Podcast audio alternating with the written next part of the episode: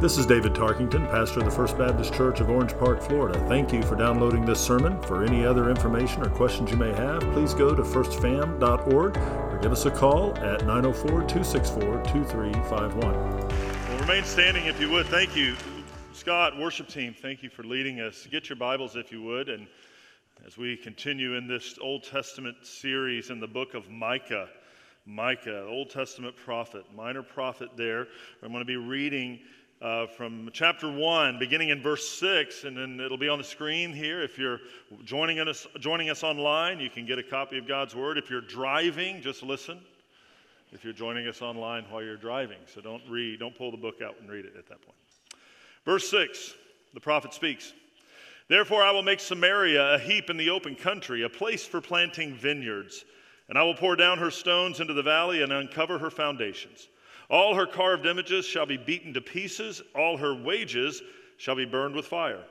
And all her idols I will lay waste, for from the fee of a prostitute she gathered them, and, from, and to the fee of a prostitute they shall return. For this I will lament and wail, I will go stripped and naked. I will make lamentation like the jackals, and mourning like the ostriches, for her wound is incurable, and it has come to Judah. It has reached to the gate of my people, to Jerusalem. Tell it not in Gath, weep not at all. In Bethla Ephra, roll yourselves in the dust.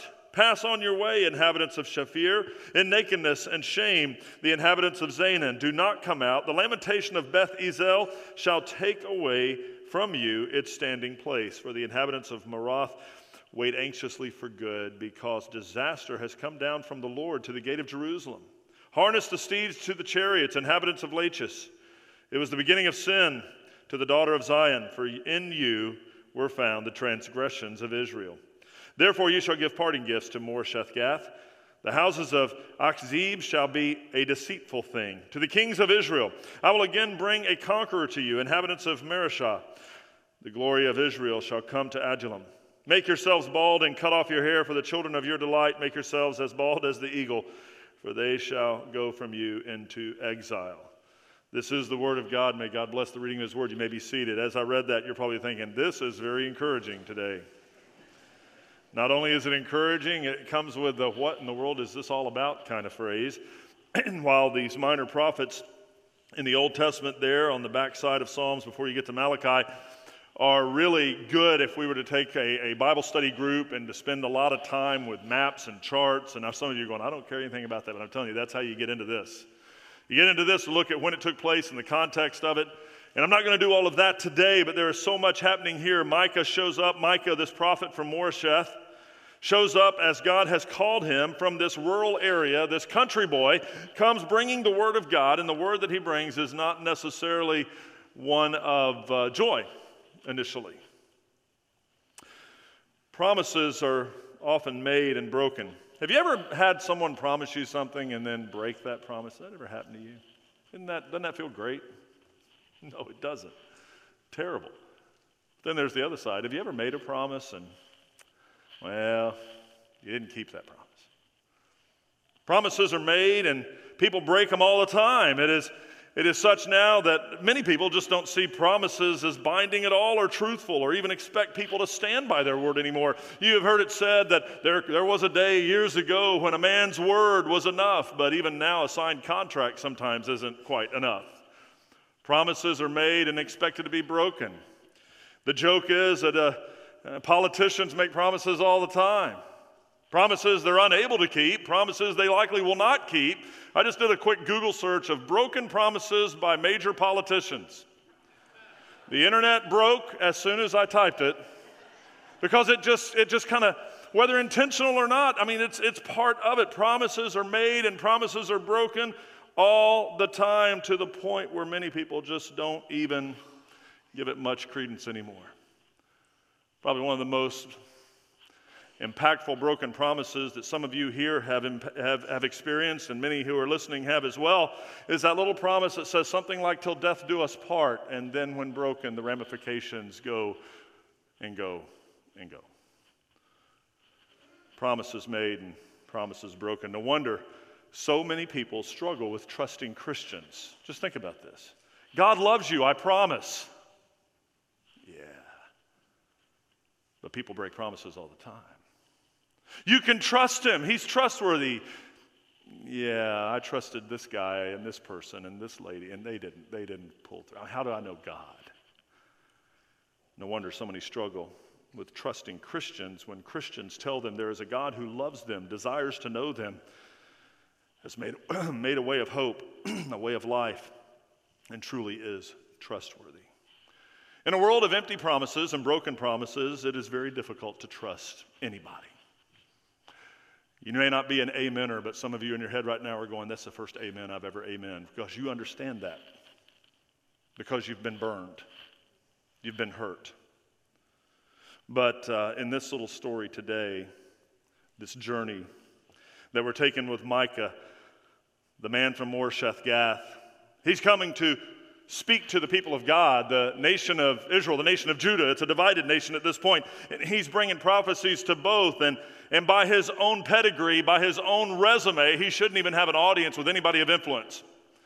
But because he was called by God, God has put him in position to that where that message that he speaks not only is heard by the kings and the leaders, but by those within the nations as well. You see, God doesn't necessarily, as I said last week, look at a person's uh, background to determine if they're worthy of being called. He qualifies the ones he calls. The missionaries that we showed on video today, every one of them today was behind a screen. Every one of them was behind a screen because of where they're going. It is unsafe. And every one of them behind a screen gave you a fake name. The one young lady that is behind the screen from Texas, as she said, was the young lady that Tracy and I had the honor of having dinner with at the convention this year. And so this is her fake name, but it is a real place that she is going with a real message and a real gospel. And yet, as I sat there with her, I'm looking at her thinking she's, she's like every young person that has grown up in our church. She just had the ears to hear when God said, Will you go? And More, Micah of Moresheth is not unlike that. Called by God to go give one of the most difficult messages to a people who could have him put to death just by speaking what he's speaking. But he goes. He goes to a disobedient people, a people that has a cloud of broken promises hovering above them. But their promises that are broken are much deeper than what it seems. See, more than simply broken promises, the people of God had forsaken their covenant with God.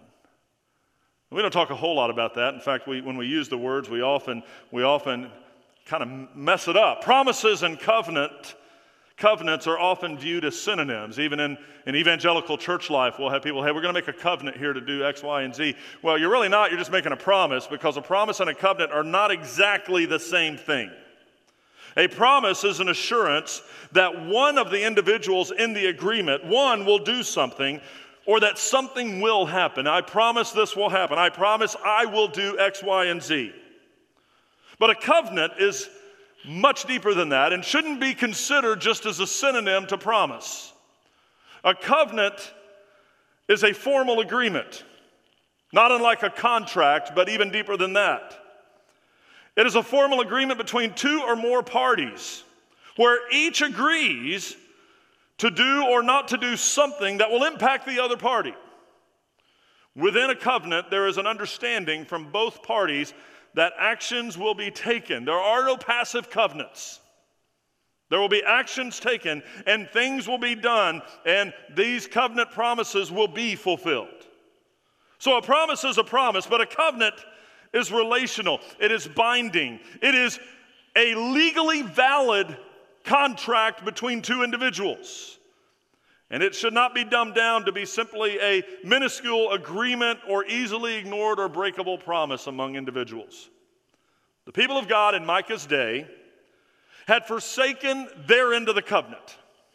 They were in covenant relationship with God, and they had forsaken their end they had slid into a routine where God was viewed more as a good luck charm or that guy, big guy in the sky kind of theology that many people have, and that's not reserved to people that lived thousands of years ago on the other side of the planet, but that happens even here.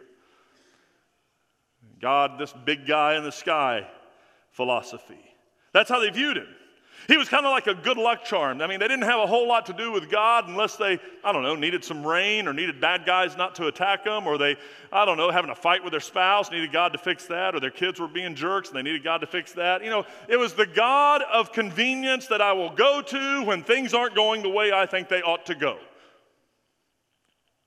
That doesn't just sound like historical religion, does it? That's what had happened. And while they knew that this God that they were to worship had rescued their ancestors from slavery in Egypt many years prior, had brought them across the Red Sea, had brought them across the Jordan, had put them in this land of promise, had given them everything and all that they needed, and protected them over the centuries. They didn't think much about it. In fact, he became little more than a symbol to many of them. I mean, I don't know if they put little plastic fish on the back of their donkeys, but it was symbolic God rather than real God. So, shockingly, they likely, if you can imagine, they're doing life, just everyday life, kind of going through the motions, and they likely thought everything was okay. Because the way they were dealing with God and the way they were dealing with religion and the way they were thinking about God and His power and His person was not unlike the, exact, the way their parents did. You know, the apple doesn't fall far from the tree. So their parents acted the same way, and their grandparents acted the same way. So you have generation after generation after generation of slow drift away from personal relationship with God and worshiping Him fully and truly. You know, and, it, and, and, it's been said, you know, the, the generation, you know, I grew up in the generation where um, my parents, they took us to church every time the doors were open. I mean, so in standard Baptist time, that would be Sunday morning, Sunday afternoon, Sunday evening, Tuesday night, and Wednesday night. Well, the schedules have shifted over the years. And some people lament, well, the church needs to do more stuff at the church. I, I want to just tell you this we can open the doors all we want to, but if nobody's coming, the people have already voted. One generation goes four times a week. It's easily noticed that the next generation goes twice a week. To wow, where are we now in American Christianity? One time a month is a regular attender, 12 hours a year. We did 12 hours in three weeks when I was a kid. Not that that made us any more holy, it made us a little more legalistic, to be honest, and it really wore us out. But things have changed over time. And I don't want us to fall in love with a schedule, but I do think we need to fall back in love with the God who is redeeming us and has redeemed us.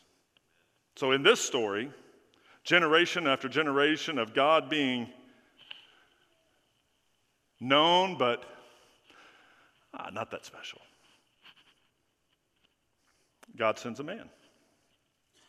And the man he sends is a man named Micah. And he's not the only one. There are others that come along. You can see that in the Old Testament. But Micah shows up to be the mouthpiece of God at this juncture. And this prophet who wrote just a short little book, but ministered for 30 years, meaning this that everything we read here, he said over and over again for 30 years. A prophet who would give two messages over and over and over. Two messages in his short, blunt, clear word of warning. He would speak of gloom and glory. He would speak of grief and grandeur. He would speak of misery and majesty, of sorrow and splendor, of terror and triumph. And ultimately, he would speak of judgment and joy.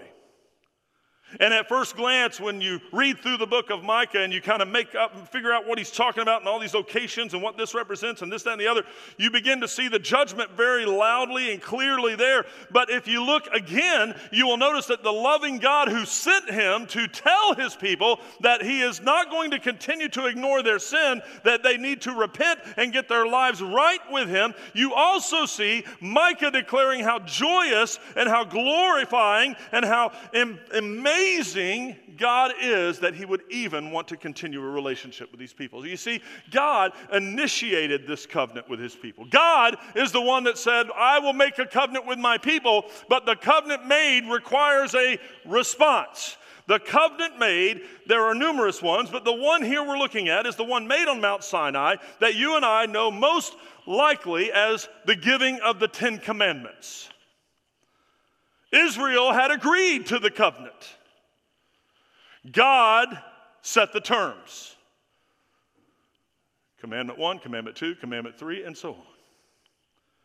Both parties had obligations. What was God's stated obligation to his people? He would protect Israel from their enemies and provide for their physical and spiritual needs. And he did, never failing. Now, they may have run away and had difficulty, but it wasn't God who abandoned. This is a huge promise from God, taking responsibility for his people's well being. God's promise included, his covenant included land, houses, animals, financial provision, and a name. The people's response was apparently too big a deal for them to follow through on. They were expected to be loyal and obedient. That's it. To be loyal and obedient. In the New Testament, even Christ affirmed this covenant between God and his people, and he brought it into the new covenant, identifying key elements that we as Christians today are to keep. Look at Matthew chapter 22, beginning in verse 34. When the Pharisees heard that he had silenced the Sadducees, they gathered together. And one of them, a lawyer, asked him, Jesus, a question to test him Teacher, which is the great commandment in the law? And he said to them, you shall love the Lord your God with all your heart, with all your soul, with all your mind. Quoting the Shema from the Old Testament, from Deuteronomy. He didn't make up new stuff. He went back to the law, he went back to the teaching, he went back to that which they already knew, and he said, This is the greatest commandment. The first and greatest, it says. And then in verse 39, it says, And there's a second that is like it. You shall love your neighbor as yourself. That's from Leviticus. So you get that, right? This is not new news. On these two commandments depend all the law and the prophets.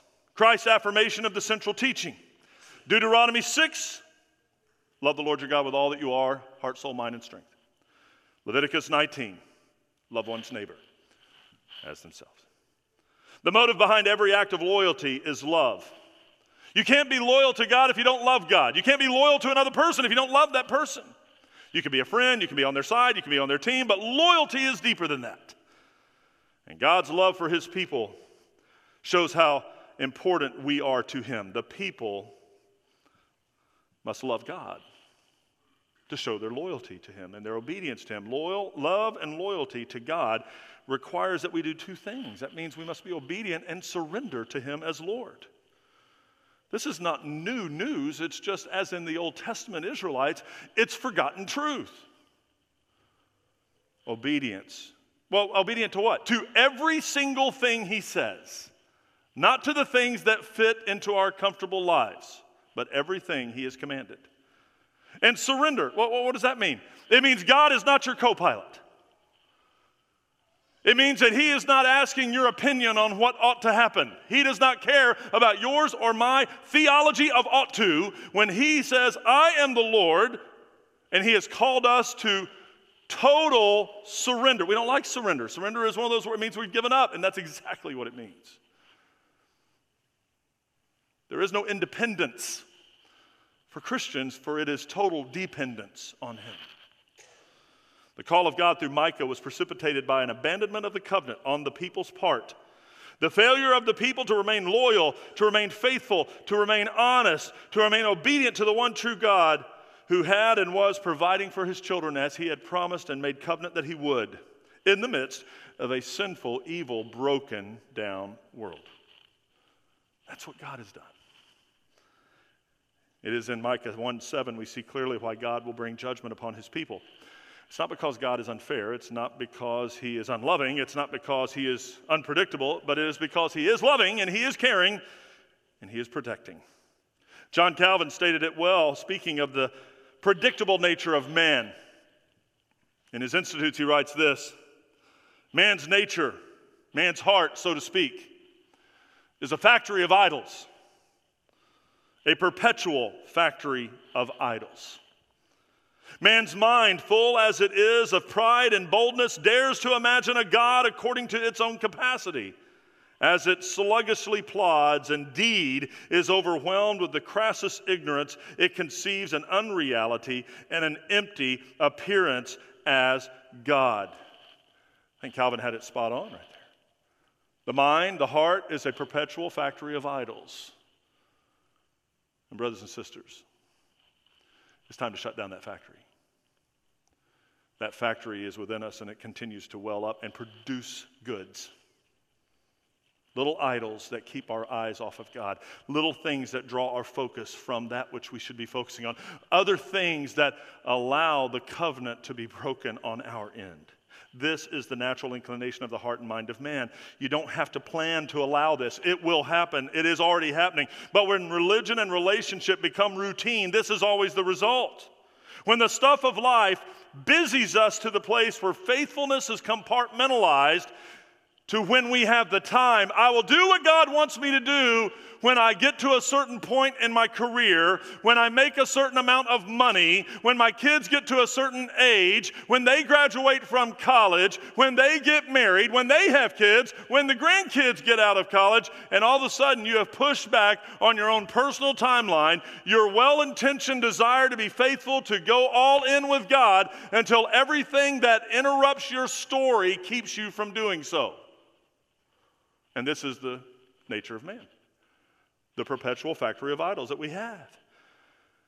When the stuff of life makes us so busy to the place our faithfulness is compartmentalized to when I have time, this is the result. When me time is greater than the time, I'll go Old English just to make it rhyme. The idols roll down the assembly line in our minds and our hearts. And these idols take many forms. I mean, they do. It's not just like little, little Buddha idols. It's not like little statues. It's not even the new car or the Tesla or the house or the. It could be something God loves dearly, like your spouse or your kids or your grandkids. But that first commandment reminded us that there is only one God. And even those good blessings He's given us do not have permission, nor do we have permission to put them in place of the one true God.